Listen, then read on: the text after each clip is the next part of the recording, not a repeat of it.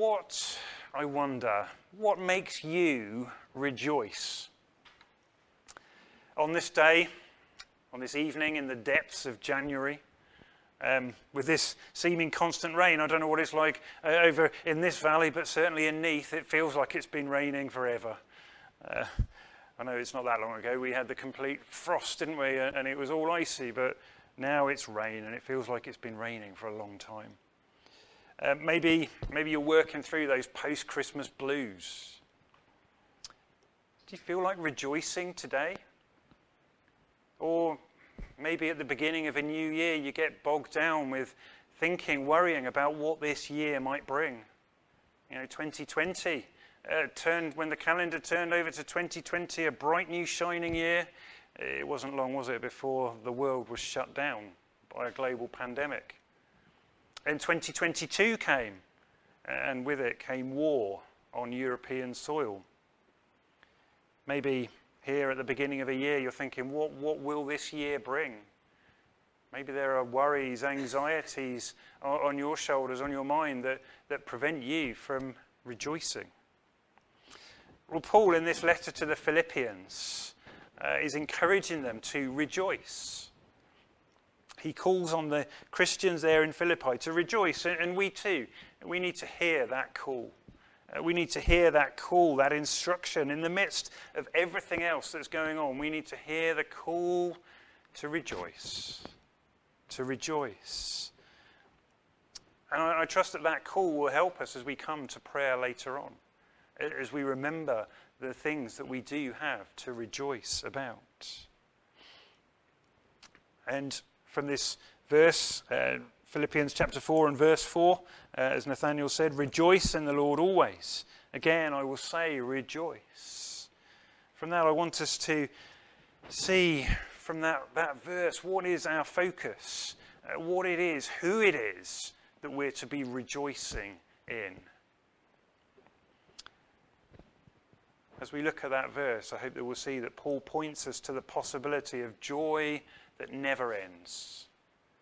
Joy that never ends. Rejoicing without ending. But in order to do that, I think we need to just have a little think about the context in which Paul's writing. Now, this was a letter that Paul wrote to a specific church and at a specific time in a specific context. The church was in Philippi. It was a church that had its roots in Paul's gospel ministry. It was the place uh, where uh, Lydia a, lady became a Christian. Her heart was opened by the Lord. It was a place where a jailer put his trust in the Lord Jesus Christ in the middle of the night in strange circumstances. And there were others. And from those few in that place of Philippi, there was born a church.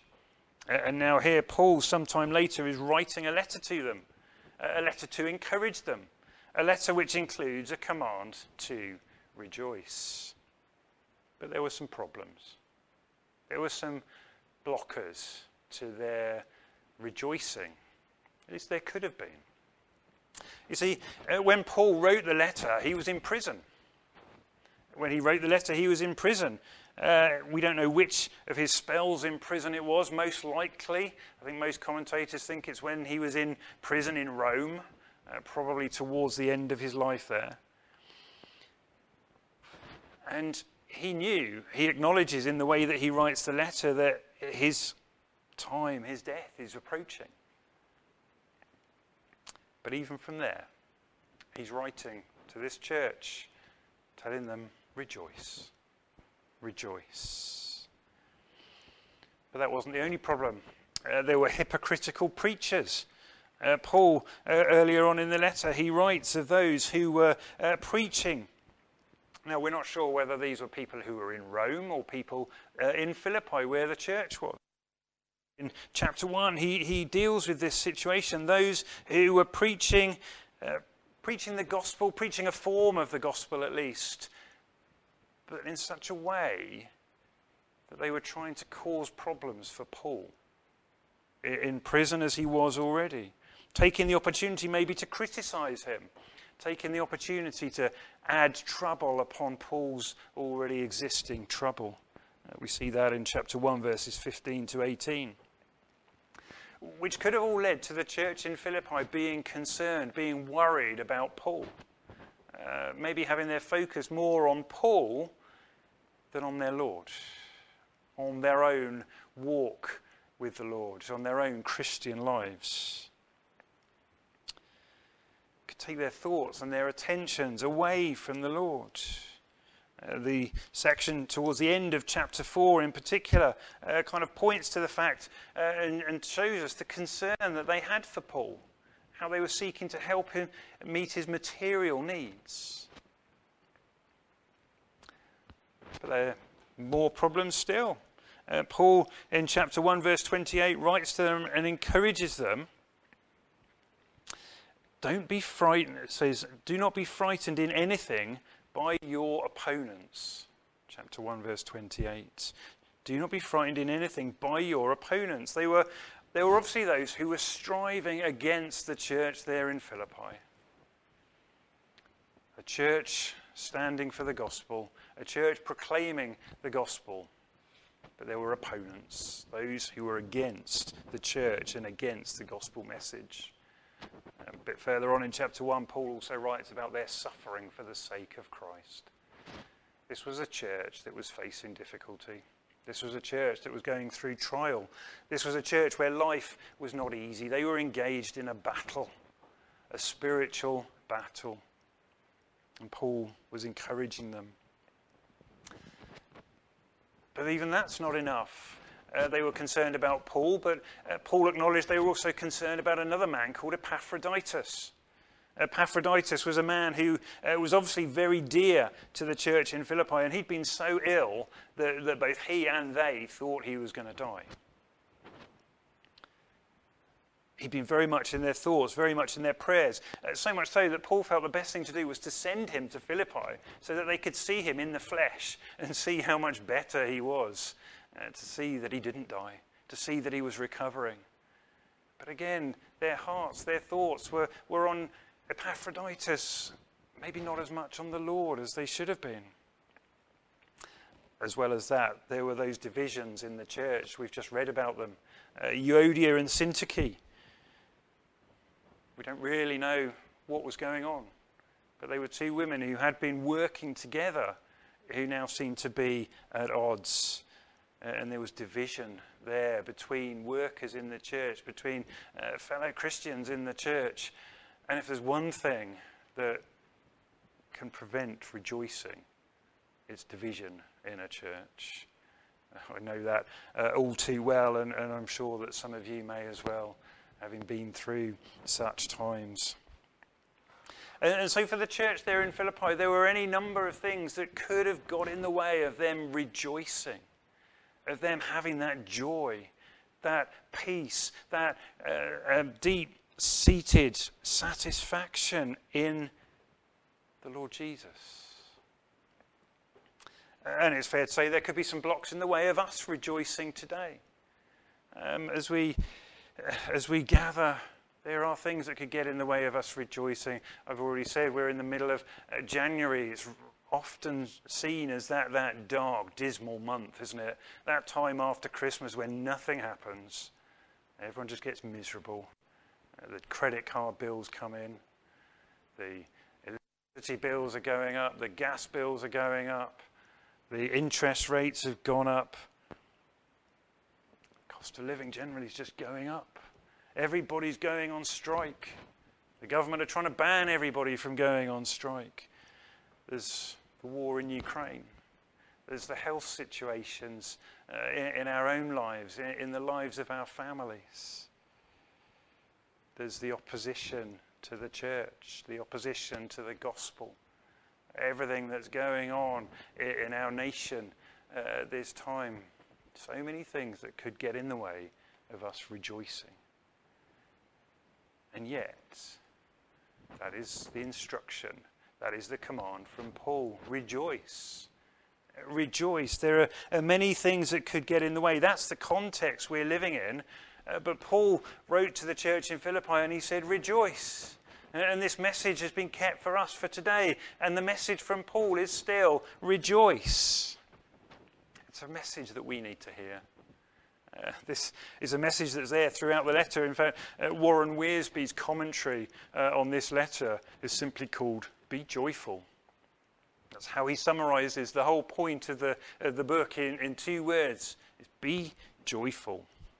It's there again and again uh, throughout. Uh, going back to chapter 1, where Paul was dealing with those um, hypocritical preachers, those who were seeking to preach Christ from envy uh, and rivalry, uh, Paul rejoiced.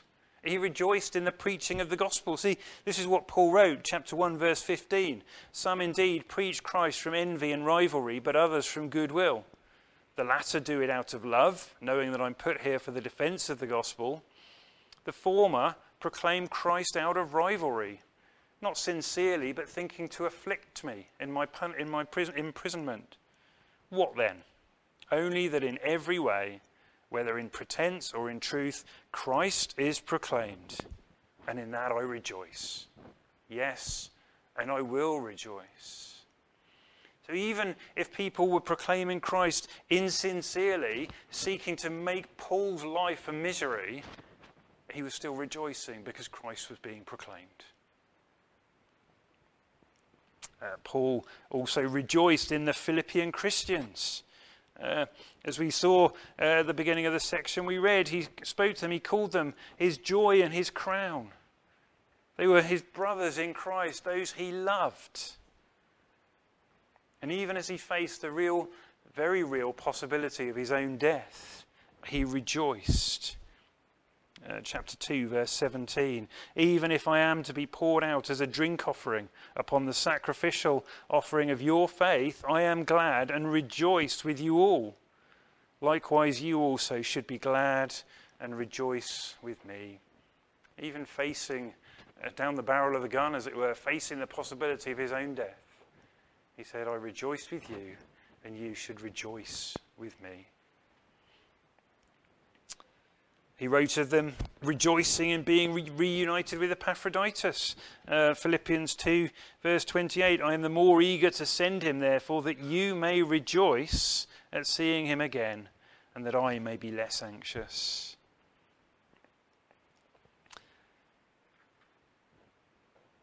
But as he moves into chapter 3 of the letter uh, and begins his, his final point, finally, my brothers, rejoice how are we to rejoice? In whom are we to rejoice? Finally, my brothers, rejoice in the Lord. Uh, to say, to write the same things to you is no trouble to me and is safe to you.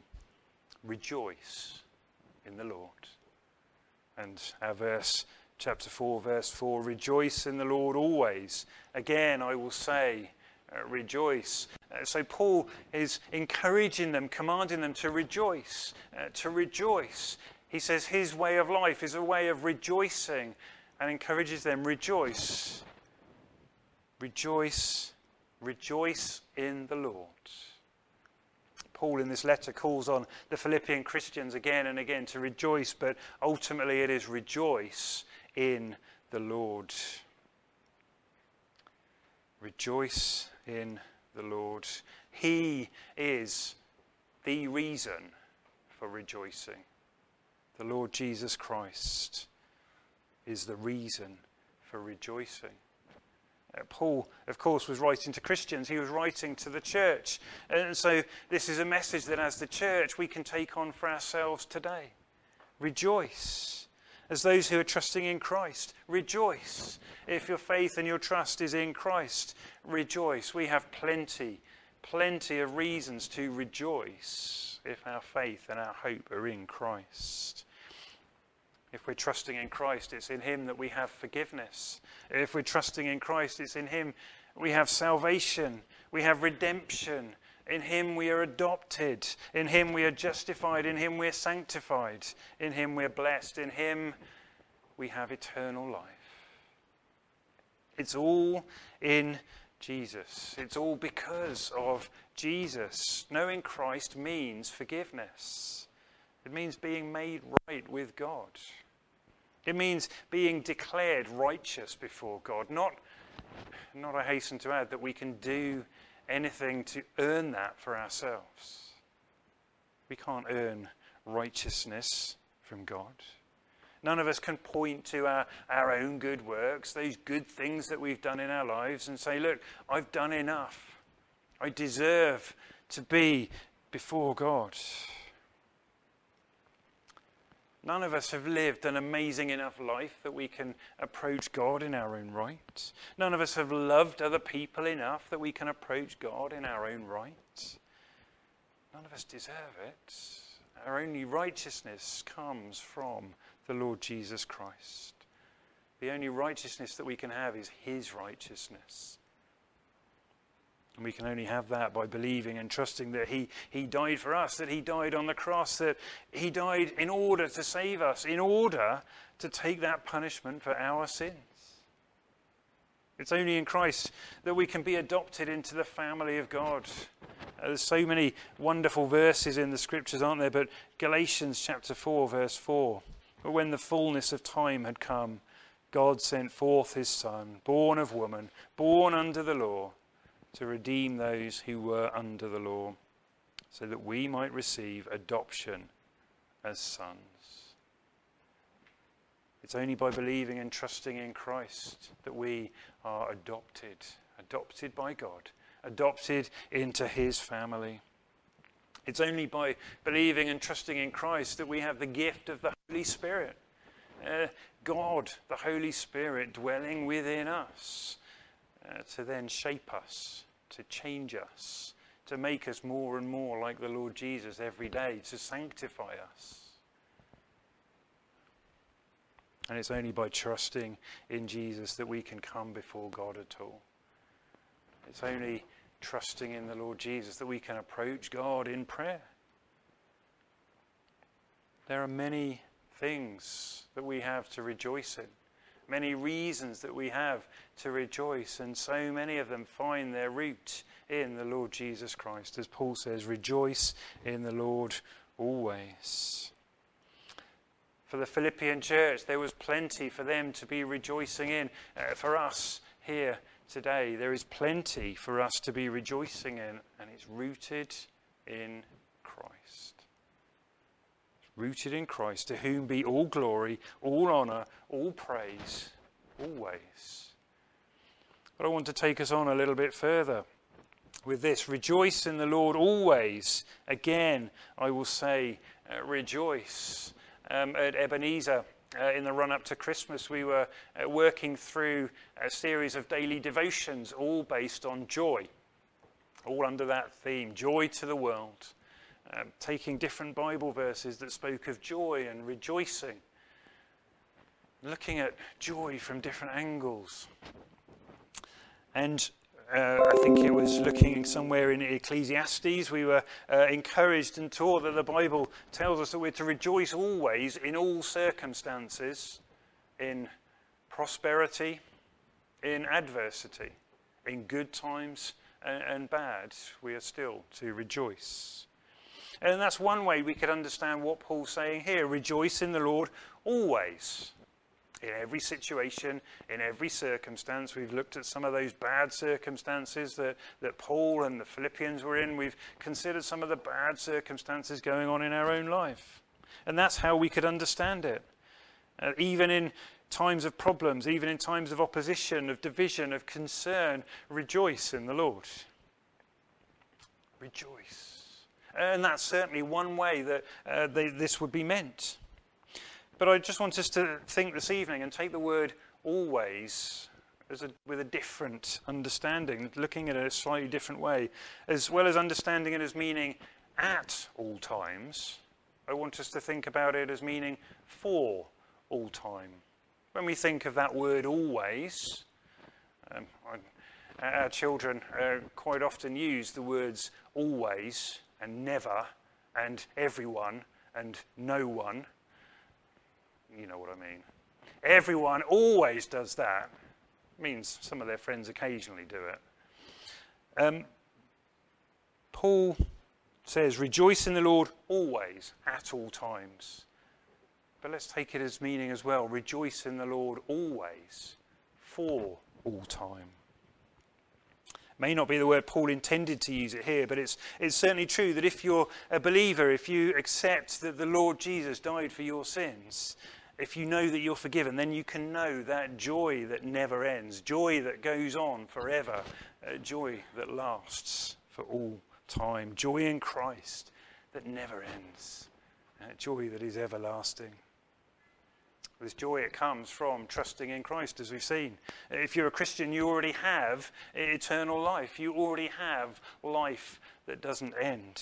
You, if you've believed that Jesus died for your sins, if you've accepted that great gift of forgiveness from God, then your eternal life has already started. Uh, we see this in the words from uh, Jesus to the Pharisee Nicodemus in John chapter 3.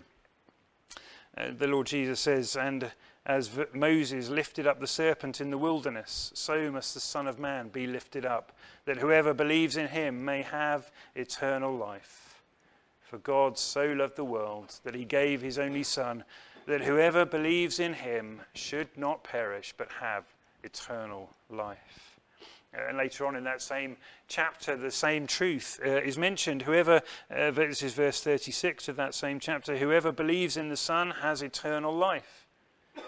Whoever does not obey the Son shall not see life, but the wrath of God remains on him. And so, as eternal life, by definition, is life that lasts forever, life that goes on for all time, from now and uh, for all time, and that life means forever being in the presence of the Lord, uh, then surely it follows that that joy that comes from being in the presence of the Lord is joy that lasts forever. Um, Psalm 16 speaks of this, for example. David, uh, Psalm 16, verse 11 says, You make known to me the path of life. In your presence there is fullness of joy. At your right hand are pleasures forevermore. The eternal nature of the Lord is clear from the scriptures, isn't it? Uh, the eternal nature of the Lord is there. It's clear He is from all time and for all time and to all time. And so many of the letters that we see have elements of, of doxology, of praise uh, to God that, that, include this. Uh, just to mention a couple as we draw towards a close. Uh, 1 Timothy chapter 1 verse 17. Uh, just at the, towards the end of that first chapter, Paul writes, To the King of ages, immortal, invisible, the only God, be honour and glory forever and ever. Amen and Peter at the end of his first letter, 1 Peter 5, verse 10.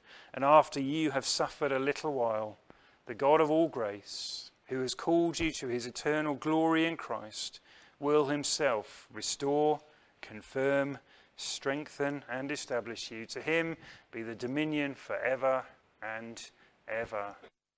Amen. Uh, the Lord God is eternal, immortal um, life with Him is life that never ends. Joy that comes from Him is joy uh, that never ends. Uh, but it's not only the Lord who is eternal. All who believe and trust in Him, as we've already said, have eternal life. And some verses from Revelation chapter 22, from the very last chapter of the very last book of the Bible. Uh, we have these words. Uh, speaking of that eternal future. Uh, Revelation 22, verse 1 Then the angel showed me the river of the water of life, bright as crystal, flowing from the throne of God and of the Lamb, through the middle of the street of the city. Also, on either side of the river, the tree of life with its twelve kinds of fruit, yielding its fruit each month.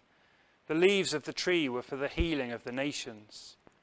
No longer will there be anything accursed, but the throne of God and of the Lamb will be in it, and his servants will worship him. They will see his face, and his name will be on their foreheads, and night will be no more. They will need no light of lamp or sun, for the Lord God will be their light, and they will reign forever and ever. And so, as Paul points us to in this letter to the Philippians. Uh, if your hope is in Christ, if you are trusting Him as your Lord and Savior, then you can know this joy.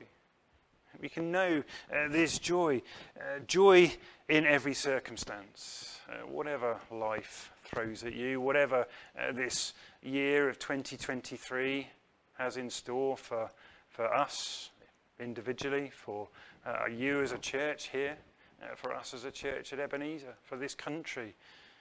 We can rejoice. We can rejoice in the Lord.